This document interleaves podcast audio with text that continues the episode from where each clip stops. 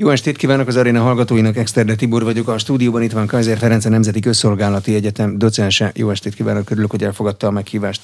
A hírek Ukrajnából egy lassú, pusztító tüzérségi háborúról szólnak, rendkívül nagy ukrán veszteségekkel. Ez most egy másik fajta háború, mint ami annak idején elindult?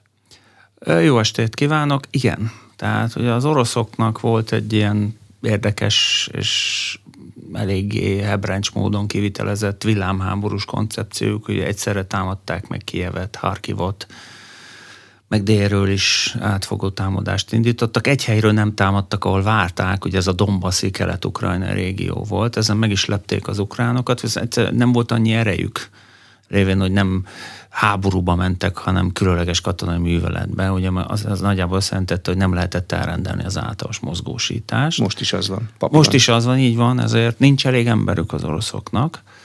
Ugye a katonai matek azt szokta mondani, hogy a tisztjelölteknek mindig rögtön az tanítjuk, hogy támadónak háromszoros erőfölénybe kell lenni ahhoz, hogy sikert érjen el. Ez a háború elején sem volt meg. Nagyjából április elején, április első-második hetében van egy nagy fordulat. Az oroszok elengedik Kijevnek és Harkivnak az elfoglalását. Ugye az ott felszabaduló erőket átmozgatták Kelet-Ukrajnába, meg ledére Mariupolhoz. És átálltak egy másik meg ugye addig nagy páncélos ékekkel nyomultak előre, amit az ukrán erők a rengeteg könnyű kézi páncéltörő fegyverre, ugye az amerikai Javelin rakétákkal, a brit svéd, ugye hát hogy fordítsam magyarra, könnyű új generációs páncéltörő rakétával, illetve az alacsony repülő repülőeszközöket a nagy mennyiségben kapott váróindítható légvédelmi rakétával gyakorlatilag halomra lőtték az ukránok sokkal jobban felkészültek az ukránok erre a háborúra. Eleve Kelet-Ukrajnában lövészárok rendszereket alakítottak ki. Az ukránok is pontosan tudták, hogy az oroszok ezt még nem fejezték be. Az oroszok átálltak egy új módszerre, április közepén nagyjából, hogy porrálőnek mindent maguk előtt. Ez nem csak fizikailag őrli fel a védőket, hanem mentálisan is.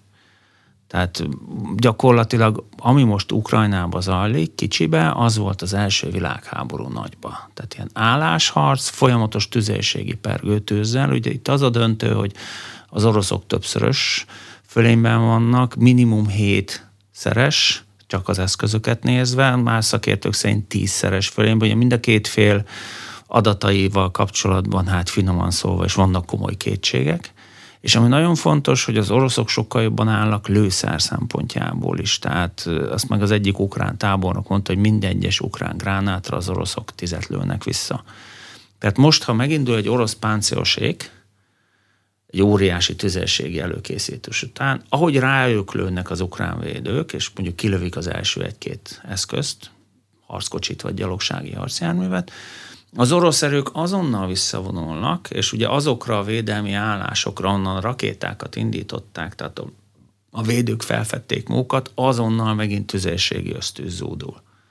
Tehát gyakorlatilag méterenként darálják mókat előre az oroszok, és ebben nagyban támaszkodnak a megsemmisítő és többszörös tüzérségi és lőszerben meglévő fölényükre. Mi az oroszoknak a célja?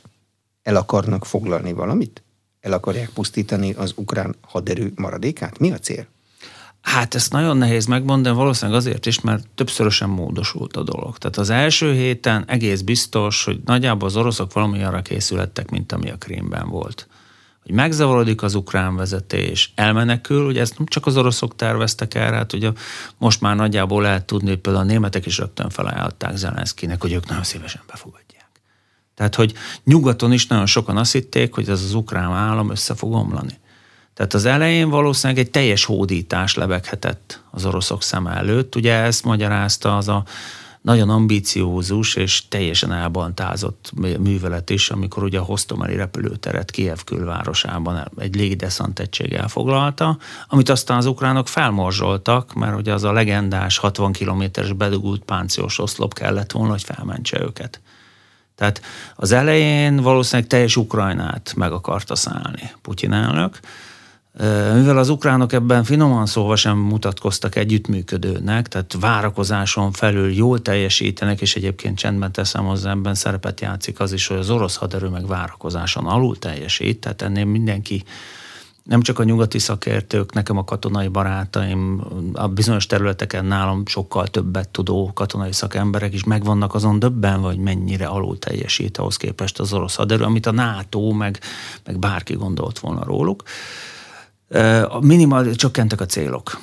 Tehát azt lehet látni, ez a bizonyos április elejei, közepei fordulatot követően a fő cél, amit eredetileg május 9-re ugye a győzelemnapi felvon, felvonulásra, díszszemlére akart volna Putyin elnök megvalósítani, az ennek a két úgynevezett szakadán népköztárságnak, ugye a Donetsk és Luhanszket, ugye ukránul oblast, magyarul talán megyének lehetne őket nevezni, de ezeknek az átlag mérete ilyen 20 és 40 ezer négyzetkilométer között mozog, tehát ilyen Dunántúlnyi területekről beszélünk. Tehát ennek a két oblasztnak a teljes, hát orosz kifejezéssel érve felszabadítása, ez az egyik cél. A másik már teljesült. Ugye a másik cél az volt, hogy a Krimfélsziget és Oroszország többi része között egy szárazföldi összeköttetést valósítsanak meg. Ugye ez Mariupol bevételével és ugye az Azov-tenger északi partvidékének az elfoglalásával már megvalósult. Tehát most, ami látszik, hogy a műveletek súlypontja hogy a Donetskra és Luhanskra helyeződött, itt még azért nagyon komoly ukrán védelmi erők vannak, tehát ha ebben a tempóban haladnak, akkor, akkor augusztusra talán sikerül. Ugye most méterekben lehet mérni a napi orosz előre nyomulást, és nyilván óriási ukrán veszteségek vannak a polgári lakosság részéről is, de azt is le kell szögezni, hogy az orosz veszteségek is igen-igen magasak. Hiszen általában minden háborúban, ha csak nem amerikai haderőről beszélünk, ami mind tüzérségében, mind légierejében, mind helikoptereiben, tehát az amerikaiak sokkal precízebb csapásokat. Az amerikaiak is szenvednek veszteséget, de nagyon más. Tehát az oroszok még a mai napig sem tudták a teljes légiuralmat kivívni, még a Donetsz medence, a Donetszki térség felett sem. Tehát emiatt emiatt kellene még több tüzérséget bevetni, mert olyan mennyiségű légvédelmi rendszer van, főleg alacsony magasságra optimalizálva az ukránok kezében, hogy a csapatok leghatásosabb támogatását ellátni tudó csatarepülőgépek és támadó helikopterek vagy harci helikopterek nem repülhetnek be az ukrán erők fölé, mert két kilométer alatt életveszély számukra a térség. Már pedig a precíz légicsapásokhoz alacsonyan kell szállni. Ezért megint marad a tüzérség. Tehát az oroszok a légierőt is kiváltják a tüzérséggel, de azt meg nem annyira a precíziós lőszer drága, az oroszoknak nincs is annyira, tehát marad a tömegtűz. Tehát lassan lépésről lépésre haladnak. A nagy kérdés az, hogy ha sikerül körülbelül augusztus, a legtöbb szakértő azt mondja, hogy augusztus közepére, végére ezt a két szakadár népköztárságot, ugye egy kis szovjet nosztalgia megjelenik az nevükben, felszabadítani, hogy az oroszok ezt nevezik, magyarán megszállni, akkor mi lesz? Ugye az eredeti orosz tervek között valószínűleg az is szerepelt, hogy a Fekete-tenger egész északi partvidékét megszállni, elszakítani Ukrajnától, ezzel ugye meg lenne a szárazföldi összeköttetés a szakadár Transnistriai köztársággal, tehát gyakorlatilag Moldva torkára is ráteltik ezzel a kést. Ugye nem véletlen, hogy a moldáv haderő az gyakorlatilag fokozott készültségben van a háború első pillanatai óta. Tehát a moldávok is pontosan tudják, hogy ez a háború részben róluk is szól. De ennek a megvalósítása az jelen ismereteink szerint, meg a hadműveletek jelenlegi állása alapján nem reális az oroszoknak. Tehát a minimum terv, amit valószínűleg el tudnak érni, az, hogy ezt a két szakadár területet, ezt a két megyét elfoglalják, és megoldják a szárazföld összeköttetést a Krimmel, ami gyakorlatilag már megtörtént. Ha ezt a két megyét, oblasztját elfoglalják, ez a politikai siker, vagy van ezekben a területekben valami nyersanyag, gabona, eh, bármi, ami az Oroszországnak hasznot hoz, és mondjuk ellensúlyozza azt, hogy oda erőt kell utána összpontosítani, hogy meg is tartsák. Ez kevésbé az erőforrásokról szól. Tehát igazából persze a Donetsz medence vala nagyon fontos volt. Ugye a szovjet ipar szíve volt, az orosz birodalmi ipar szíve volt. Ott csinálták meg a későbbi nagy vezető politikusok. Tehát nagyon sokan ott kezdik a pártkarrieri, kezdték a Szovjetunió idején Ma már a régió kevésbé fontos, annál is inkább, mert ugye 14-ben egy jelentős részén az ilyen komoly harcok voltak, és már az infrastruktúra akkor komolyan károsodott. Nyilván jelentős mezőgazdasági termőterületekről beszélünk, de az Oroszországnak amúgy is van. Ipari szempontból is jelentős az a régió, de olyan területeken acélgyártás, ami Oroszországnak van, ez sokkal inkább szól a birodalmi nosztalgiáról. Ugye Putyin elnöknek a beszédeit figyeljük, hát ő leginkább mostanában már Nagy Péter cárhoz hasonlítja magát, aki ugye az orosz törtem egyik legnagyobb hódítójaként, meg egyébként egy nagyon komoly nyugati legalábbis nyugati mintákat átvevő reformereként vonult be a történelembe. Szól egy kis szovjet birodalmi nosztalgiáról, ugye a vörös zászló lobog az orosz harci eszközökön, a vörös csillanggal, ugye a, fel, hát a hivatalos orosz a felszabadított területekre az orosz mellé felszokták húzni a szovjet zászlót is.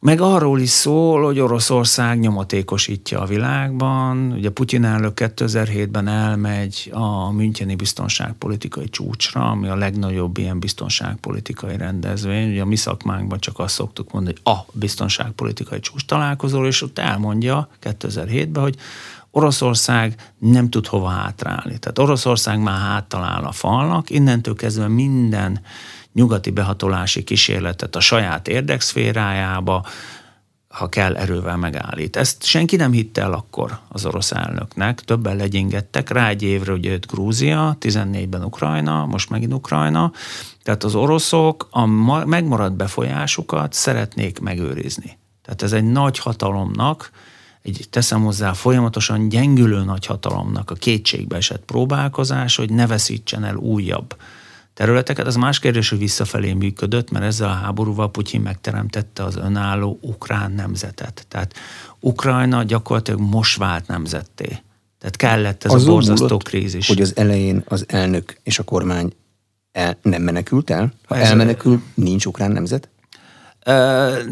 Egyáltalán nem biztos, de az biztos, hogy Zelenszky személye nagyon fontos a konfliktusban. Tehát az a nevezők neveznek a karakán bátorság. Ugye nagyjából most már tudjuk, hogy olasz különleges műveleti erők a nem minden ok nélkül retteget specnaznak az egységei, azok vadáztak, meg a Wagner csoportnak a zsoldosai, azok vadáztak az ukrán elnökre és a családjára, tehát ez nagyon kemény személyes helytállás is. Nem, nem csak ezen múlott, azon múlott igazán, hogy az oroszok alul becsülték az ukránok sére, történelmi sérelmeit. Nem szabad elfelejteni, hogy a 20. század folyamán az orosz birodalom, bár ugye a század nagy részében éppen Szovjetuniónak hívták, de más ideológiai mázzal leöntve, de az egy nagy orosz birodalom volt, elképesztő méretű atrocitásokat követett el az ukránokkal szemben. Kezdve ugye a legismertebbel a 29-től 33-ig tartó holodomorral. A nagy éhínség. A nagy éhínséggel, ami mai napig azon vitatkoznak a szakértők, hogy 3, 5 vagy 7 millió ember halt éhen. Mert ugye ott megtermelt élelmiszereket kivitték a területről. A vetőgabonát elvitték, az igás állatokat elvitték. És mindezt például, amikor ha csak 33-ban legalább 3,5 millió ember meghalt, amikor legdurvább évben, a Szovjetunióban az évben is a világ egyik legnagyobb gabona exportőre volt, miközben oda Ugyanez megismétlődik a második világháború alatt, után, ugye az ukránok tömegével csatlakoznak a németekhez, aztán létrejön egy nemzeti felszabadító hadsereg az UPA, ami a szovjetek ellen is harcol az 50-es évek elejéig. De ez a gyökere a nácitlanítás orosz megfogalmazásának? Így van, így van, így van, holott egyébként az ukránok sosem voltak igazán nácik. Jó, persze voltak kollaboránsok, akik még a koncentrációs tábor örök között is, de hol nem voltak ilyenek. Tehát ugye... Az nekünk is volt. Így van, tehát nagyon, még a franciáknál is még a dánoknál, norvégoknál is, jó, ott arányban sokkal kisebb, de hogy ez, ez igazából, és ugye ráadásul a holodomort nagyjából, aki Ukránával foglalkozik, tudja, de 46-47 terén volt egy másik nagy éhenség, akkor megint egy millió ember halt éhen. Tehát, hogy az ukránoknak nagyjából ugyanaz a traumájuk, csak sokkal nagyobb mértékben, mint a lengyeleknek. Tehát a történelmi tapasztalatok nem jók. És ugye 91-ben nem könnyen jött létre az ukrán függetlenség, de az egy felszabadító érzés lehetett nekik. Tehát ugye itt alapvetően 40 milliós nemzetről beszélünk, 40 milliós népről, aminek 1990-ig nem volt saját állama. És Putyin, meg nagyon sokan a Krímből indultak ki, most a Krímben ugye rend, kvázi rendes orosz lakosság élt, aki egyébként 44-ig orosz területen élt, nem szabad elfenteni, a Krímben 44-ig leginkább tatárok laktak, akiket hát, hogy fogalmazzak finoman, Stalin eltüntetett onnan, és akkor nagyon finom voltam. Ott valóban felszabadítóként üdvözölték az orosz csapatokat. Szinte puskalövés nélkül foglalják el a krémet. És valószínűleg ebből indulhatott ki Putyin, csak ugye aki nagyon orosz szeretett volna lenni, az 14 után átment. Tehát ugye, és az ukránok egy nagyon sikeres államépítést hajtottak végre. Számos, szemp, számos szempontból a világ egyik legkorruptabb országa volt Ukrajna, még most is nagyon korrupt, de önmagához képest egy sokkal tisztességesebb állam és különösen Zelenszky alatt javult a látványosan. Még mindig az nagyon korrupt állam európai viszonylatban Ukrajna, de mondjuk tíz évvel korábbi önmagához képest egy sokkal jobb helyzetben van. Például ebben az államépítésbe belefér a kisebbségekkel szemben tanúsított bánásmód is? Tehát ezt betudhatjuk az államépítés szükséges részének? Vadhajtások mindenhol vannak. Tehát nyilvánvaló módon, nagyon érdekes dolog egyébként, mert ugye ez a sokat támadott nyelvtörvény, ez nem is a magyarokat célozta tehát a magyar kisebbség az egy 41 néhány milliós országban nem tétel. Nyilván nekünk borzasztó fontos, az ott élőknek meg de pláne, de itt alapvetően nagyjából 200 ember, sőt sajnos már ugye a trendeket figyelve annyi emberről sem beszélünk.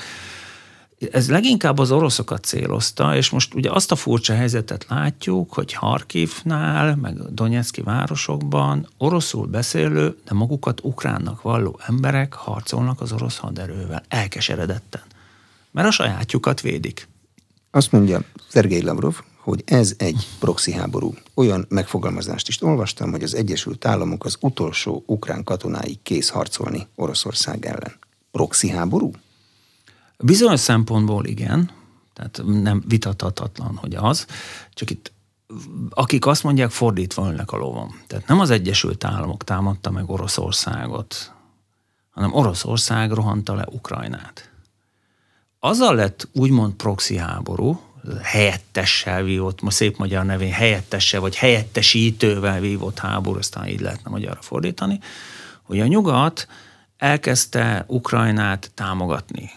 Főleg a fegyvertámogatás, ami borzasztó fontos, például pont a már említett tüzérségi háború kapcsán, mert ugye a korszerűbb nyugati technika, még a kevesebb mennyiségben is áll rendelkezésre, ellensúlyozni tudja az oroszok mennyiségi fölényét. Tehát ezzel kvázi proxy háborúvá vált, de máshogy, mint ahogy Lavrov mondja.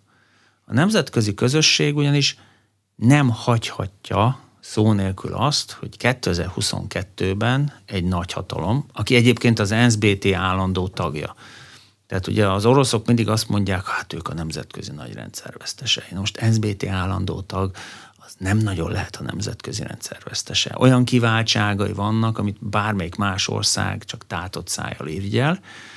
Nyilván Moszkva itt arról van szó, hogy hogy tudok megfogni egy országot. Meg tudok fogni pénzzel. Az oroszoknak az nincs.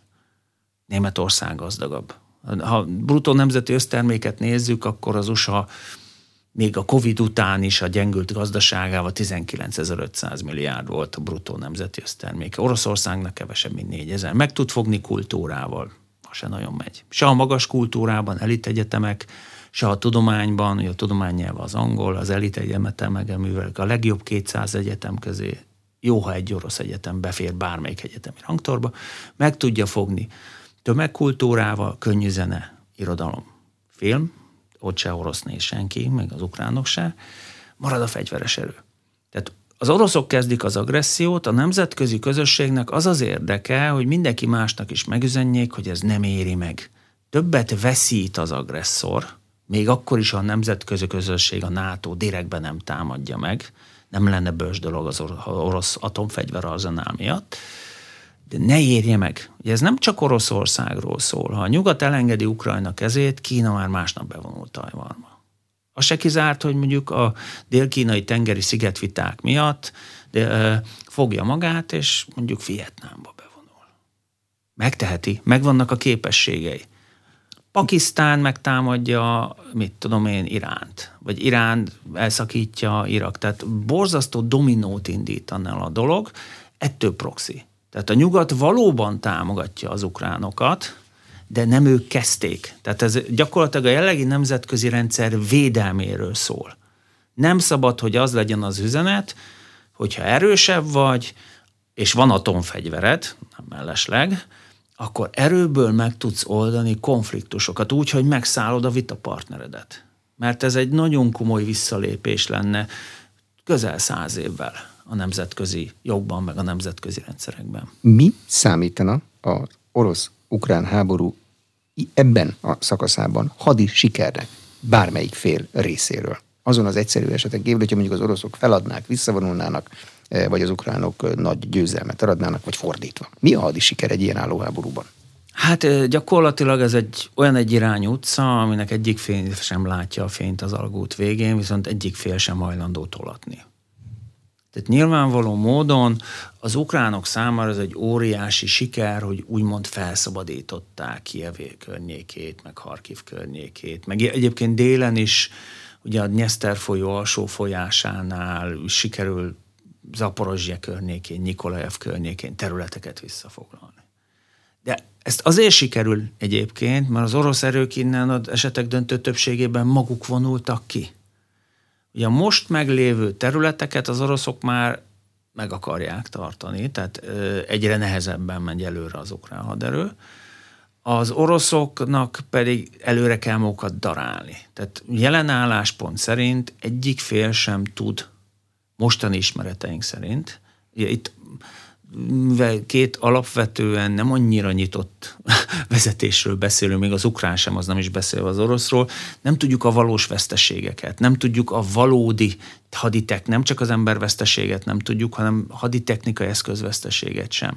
Tehát bekövetkezhet az, hogy az oroszoknak olyan szinten lecsökken a, lő, a lőszerkészletük, ez elképesztő mennyiséget használnak fel naponta, hogy csökkenteni kell a műveletek intenzitását. De ha nincs az elsőprő tüzérségi tűzerő, akkor egy métert nem fognak előre nyomulni, mert olyan mennyiségű könnyű kézi páncéltörő eszköz, meg légvédelmi eszköz az ukránoknál. Az látszik, hogy milyen eszközöket használnak az oroszok, mert a képekről nézegetve még egy laikus is azt látja, hogy ezek nem a legmodernebb orosz fegyverek, amelyek a fronton vannak. A legmodernebbeket nem tudják legyártani.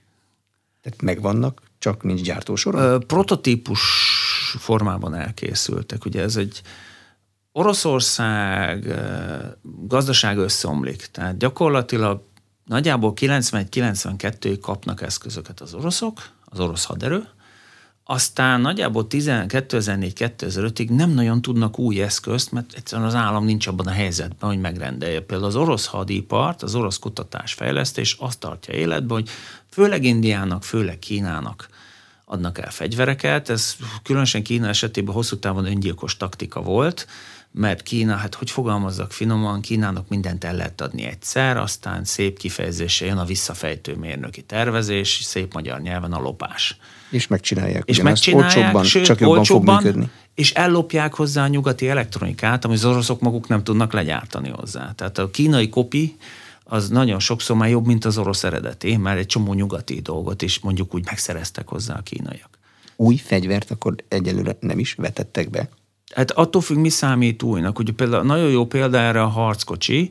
Ugye a harckocsik zöme, amit látunk a képek alapján, az a T-72-nek a többszörösen ránc felvarrott változata. Most az orosz harckocsik nevében ugye a 72 az a rendszeresítés éve. Ez volt a Magyar Honvédség. És az a magyar, a nagyon sok. Igen, hát ezeket váltják ugye mostanában a leopárdok.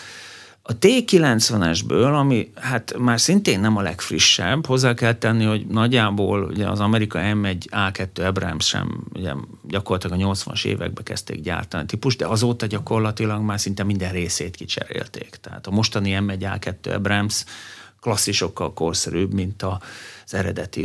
Ugyanez egyébként a T-72-es mostani változatára is érvényes, de ugye ami az orosz típusok legnagyobb rákfenéje, hogy a páncélvédettségük csak bizonyos irányokba kielégítő, a lőszer tároló tér az nincs elválasztva páncélzattal a küzdőtértől, ugye ezért robban le a tornyuk. Ugye van a T-14 armata, amit a 2015-ös győzelemnapi szemlén bemutattak, azt nem tudják sorozatban gyártani. Ennek pedig nagyon egyszerű oka van, nincs rá elég pénzük. Tehát az új eszközök iszonyat drágák, döbbenetesen sokba kerülnek, egy Leopard 2 A7-es, az körülbelül úgy kell elképzelni, hogy 5 millió euró darabja. Tehát az orosz T-90-es, ami egy, ahhez képest egy fapados valami, az két és fél millió dollár. Az armatát ilyen 4 millió dollár körülre becsülnék. Egy darabot. Egy darabot. Ha sorozat Így van. Ha, ha sorozat gyártják, és legalább százat sikerül belőle elkészíteni, egyelőre prototípus gyűjteni. Miért? Azért, mert ugye az ország abból a zsebből tud dolgozni, amit úgy hívunk, hogy nemzeti össztermék. Az amerikai védelmi költségvetés a tavalyi évben, attól függ a Siprinek vagy a Military Balance-nak, ugye két ilyen nagy katonai almanak évkönyv az adataiból dolgozunk, 750-800 milliárd dollár volt. Az orosz 61 és fél. Ha figyelembe vesszük, hogy máshogy áraznak, amerikaira átkerekítve nagyjából 160. Az amerikaiak csak kutatásfejlesztésre nagyjából 60-70 milliárdot dollárt költenek évente, és nagyjából 150-200 évesznek új eszközt, és a Pentagon tábornokai folyamatosan sírnak, hogy ez kevés. Tehát Oroszországnak nincs pénze ahhoz, hogy ezeket az új eszközöket, úgy, hogy egyébként közben a haderő igényé miatt folyamatosan kell gyártani a kevésbé korszerűt, hogy kiváltsák a előregedett, meg egyéb technikát, még jobb példa erre az új Suhoi 57-es, hogy nagyjából az amerikai F-22 Raptornak az orosz megfelelője, azt sem tudják sorozatban gyártani. Tehát elkészül a prototípus, nagyon jó, csak annyira drága a gyártósor felállítása, a munkaerő kiképzése, a speciális anyagok tömeggyártása, mert más az a kis mennyiségben, kutató laborokban legyártom, meg megint más, amikor azt mondom, hogy kell belőle 300. Tehát Oroszországnak ez a szűk keresztmetszete. Ukrajna nagy hatótávolságú nyugati tüzérségi fegyverek szállítását követeli, és ígéri is, meg úgy tűnik a hírekből, hogy szállítja is több ország ezeket. Milyen fegyverekről van itt szó? Igen, tehát ugye erről az előbb elkezdtünk beszélni, hogy az orosz tüzérség mennyiségileg óriási fölényben van. Ami az orosz tüzérség egyik gyengesége, már ha hihetünk az adatoknak, mert az orosz tüzérséggel kapcsolatban itt is van egy-két kérdőjel, az a lőtávolság. Tehát az oroszok által legnagyobb mennyiségben használt 152-es hát ágyúknak nevezik őket, de igazából ezek ilyen úgynevezett ágyúk, tehát hosszú cső, de meredek lőpályán is tud lőni. A lőtávolságát 24 kilométerre becsülik. Ugye a nyugati megfelelőik más speciálisabb gránátokkal, rakétapóthajtással, vagy jobb aerodinamikával, vagy gázgenerátorral képesek 30-40 kilométerre ellőni. Vagyis az orosz nem ér oda, nem ahonnan ér. az ukrán van, Tehát az ukrán olyan mennyis távolságról tud lőni, ahova az orosz nem tud ellőni. Ez az egyik. A másik a pontosság. Tehát a nyugati eszközök, a jobb, az orosz tüzérség az nagyon erős volt mindig mennyiségben, viszont hát itt a gyártás nagyobb a tűrés, nem tudom máshogy mondani, tehát a precizitás az nem feltétlen az orosz tüzérség erős. Tudnak ők pontosan lőni, de ugye ez nagyjából úgy néz ki náluk, hogy amit mondjuk az amerikaiak együttek négy ágyújával oldanak meg, az mondjuk az oroszoknál egy tüzérosztály 12-16 ágyúja. Ugyanúgy megvannak vele, technika meg, már mennyiség megvan hozzá. Ugye ami az ukránoknak kell, az az önjáró löveg. Ugye a tüzérségi tűzpárban ez nagyjából úgy néz ki, hogy mind a két fél drónokkal figyeli a térséget. Vannak olyan speciális lokátorok, amik észlelik a gránátokat, és a gránát röppája alapján gyakorlatilag egy-két percen belül megvan az, hogy honnan lőtték ki. Visszaszámolja. Így van, visszaszámolják, tehát gyakorlatilag a tüzérségnek folyamatosan lőállást kell váltani. Most ez vontatott lövegeknél, ugye itt alapvetően még az amerikaiaknak a szuperkönnyű M777-es tarackja, amiből kapott egy nagyon mennyiséget Ukrajna, az is azért úgy, hogy ultra könnyű, 4,5 tonna. Tehát ahhoz az vontató kell, hogy oda vigye, amíg azt rácsatlakozzák, mert tehát nagyon könnyű szétlőni. Az önjáró löveg, ugye most például a Panzerhaubitze 2000-esekről is van szó, amire zajlik az ukránok átképzése, Magyar Honvédség is ilyet vesz, az lő, és abban a pillanatban tüzelőállást vált. Ugyanarra a felépítményre van rakva maga a, az ágyú, cső, és azzal fogja magát lő, és megy tovább? Így van, tehát ugyanazt a Leopard 2 alvázat használja az önjáró löveg, mint a harckocsi,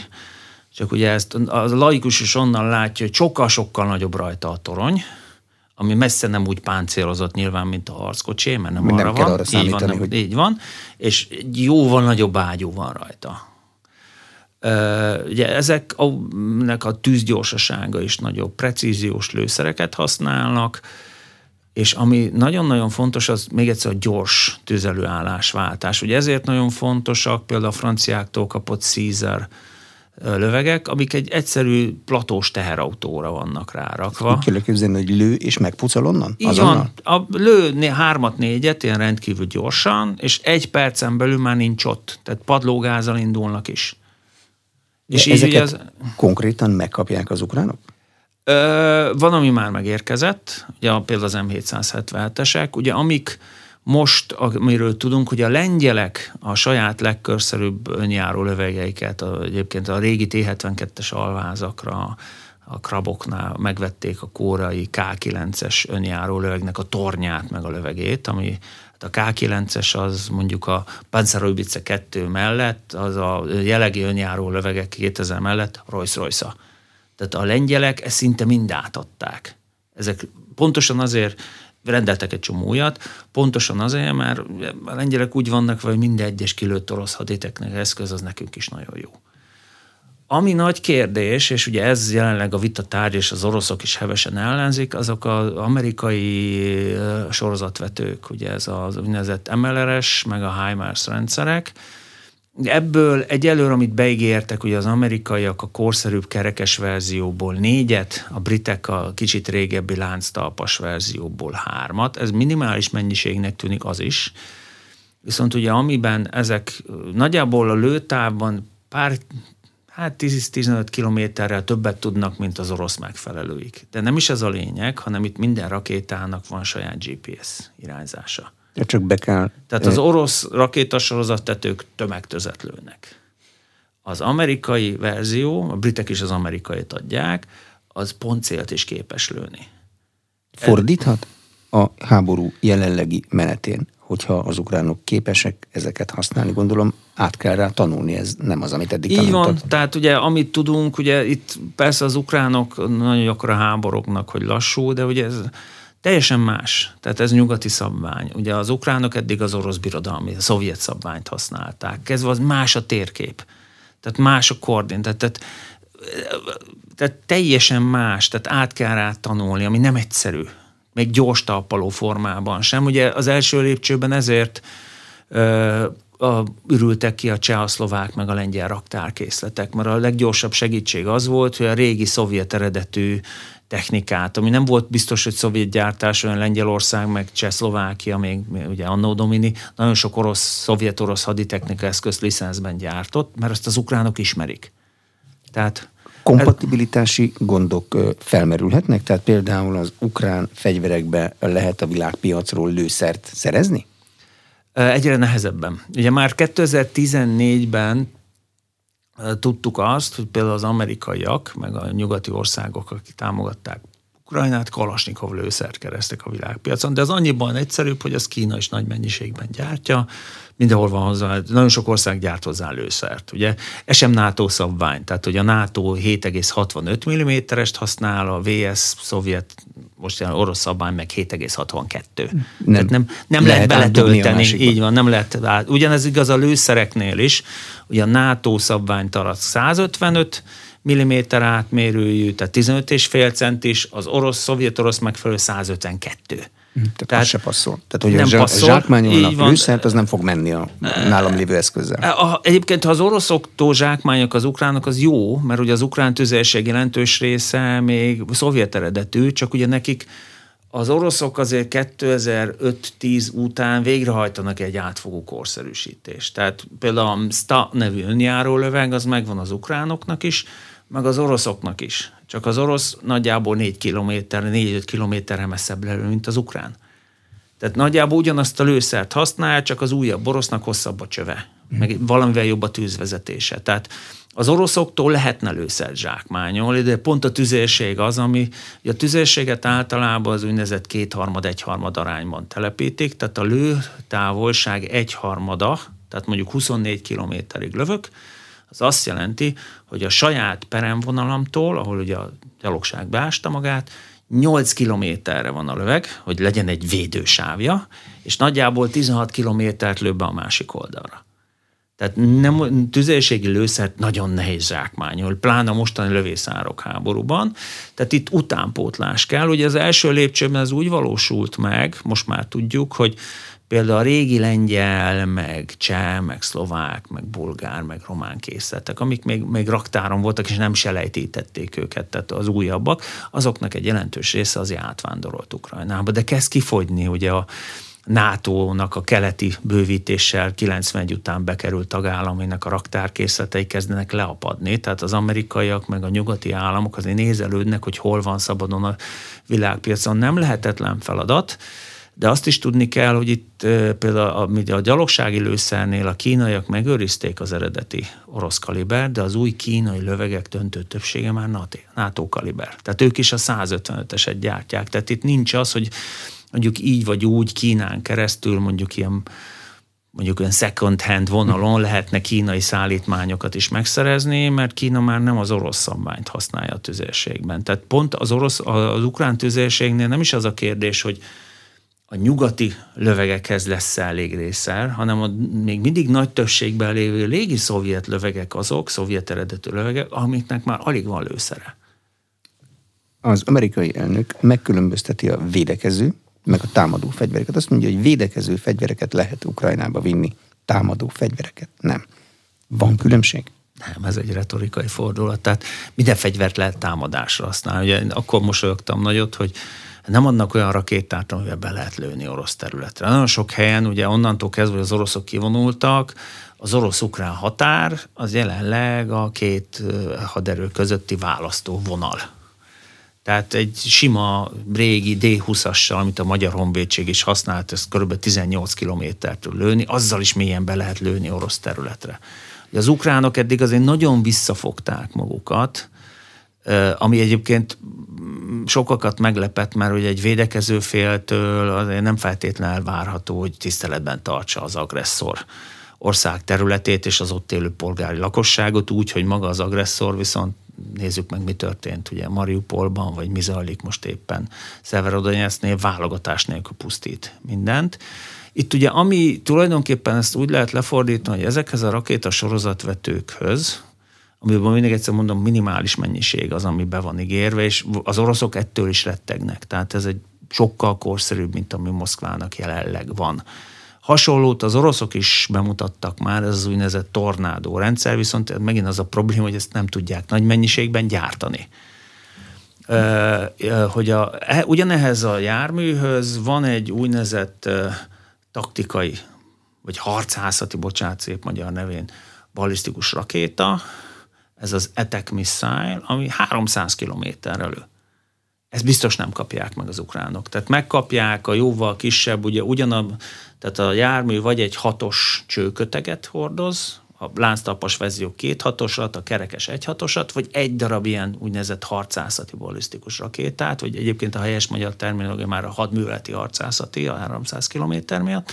Ezt biztos nem kapják meg az ukránok, mert ezzel bizony már több orosz nagyvárost el lehetne érni. Az egy másfajta háború volna?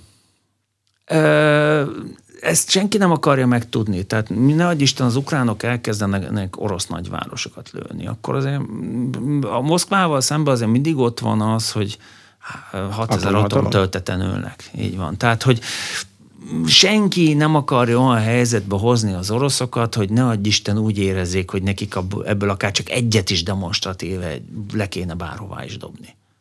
Mitől vagy mikor, inkább mitől jöhet el ez a pillanat, hogy az Ukrajnát támogató államok megpróbálják rávenni az ukrán elnököt, hogy állapodjon meg, akár területvesztésben is. Egyáltalán eljöhet-e, vagy ez egy kizárt dolog?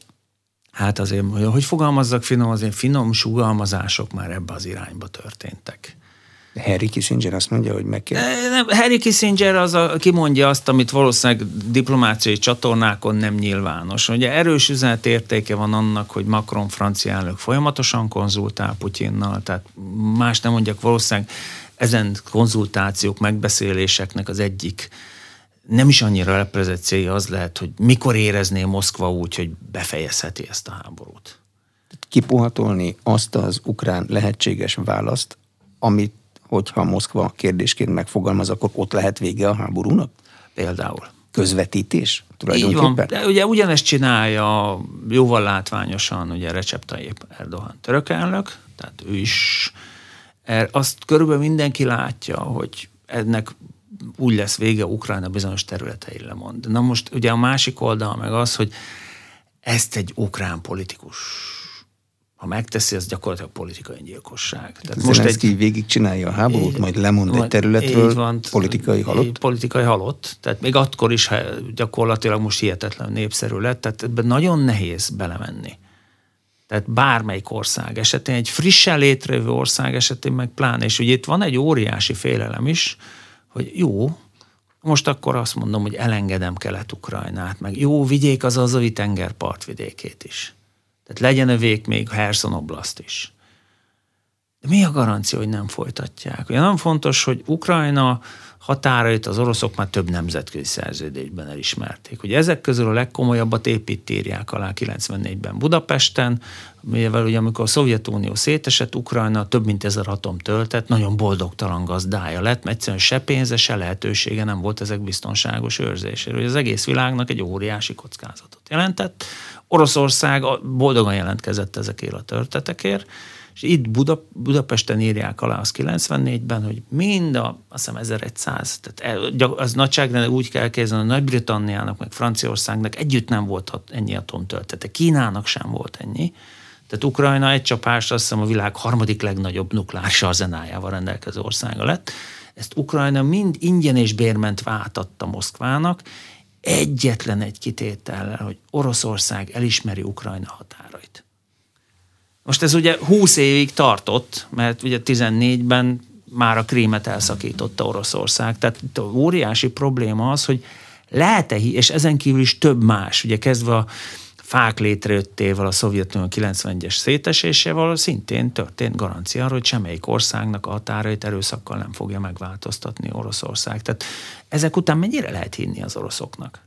Tehát most azt mondják, hogy ennyi, oké, belemegyek, visszavonulok, ugye a kiépített védelmem feladom, mi a garancia, hogy egy év múlva nem kezdik újra? Tehát itt azért ebbe is bele kell gondolni ukrán oldalról, hogy az oroszokban miért bízunk meg? Tehát eddig többször garantálták a határainkat.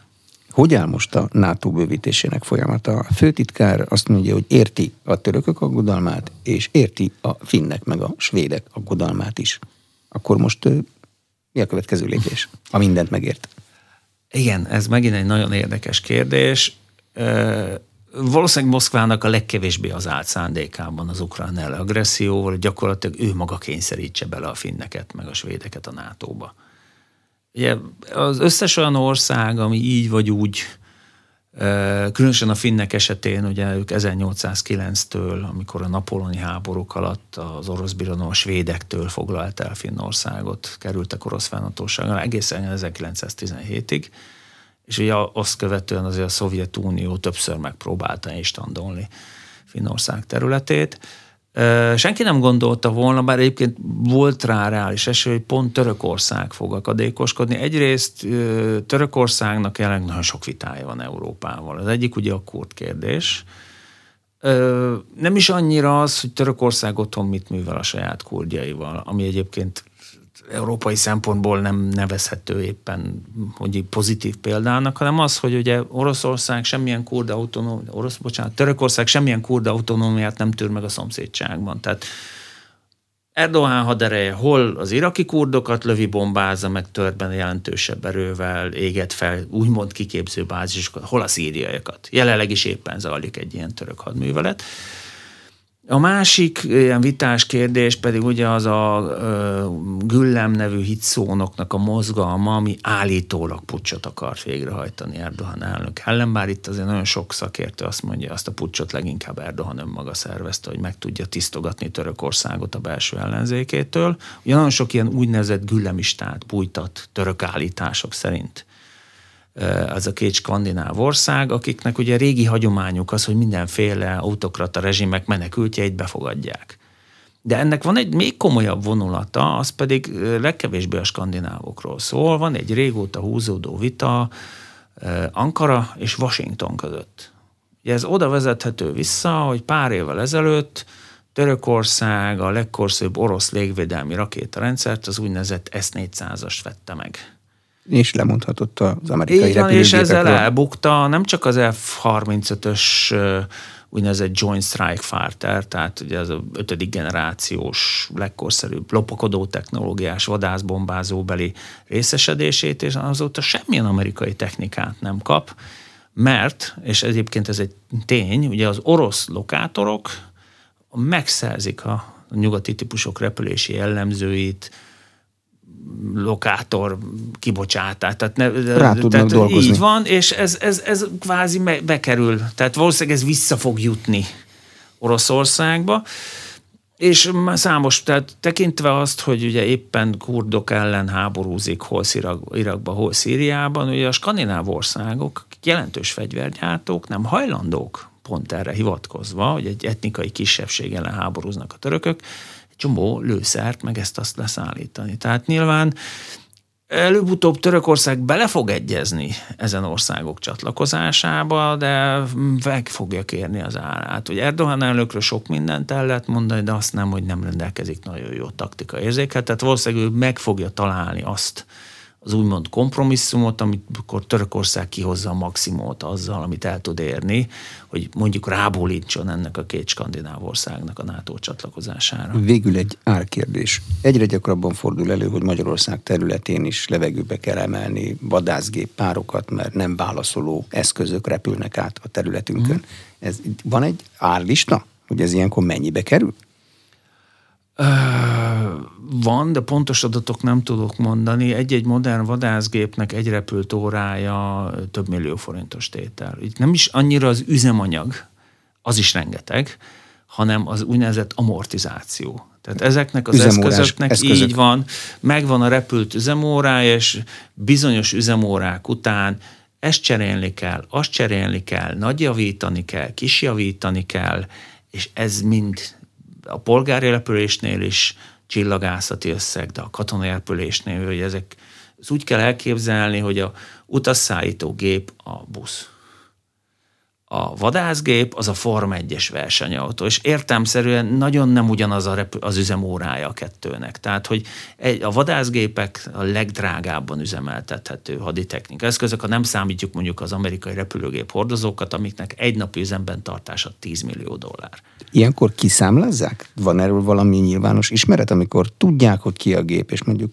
van tulajdonosabb, bejegyzett, lajstromozott gép, akkor egy adott ország légéreje kiszámlázza azt a költséget? Ez jó kérdés, őszintén behallom, nem tudom. De ö, nagyon nehéz azért ezeket behajtani. Ö, azt se tudom, volt-e már rá példa, tehát erről sajnos nem rendelkezem információkkal. Sokan a közösségi médiában föltették a kérdést, hogyha nem válaszol hosszú perceken keresztül, és nem tudni, hogy mi a szándéka, mi nem lövik le? Hogy is fogalmazzak finoman, az oroszok meg a kínaiak szemrebenés nélkül megteszik, meg Észak-Korea is, meg Irán is, de civilizált országokban ez nem szokás. Tehát mi van, ha rosszul lett a pilóta? Mi van, ha elromlott a rádióadóvevő? Tehát ilyenkor azért van optikai azonosítás, tehát a pilóta meglengeti. Megnézi, hogy egyáltalán ki van benne, utasítja, hogy kövesse.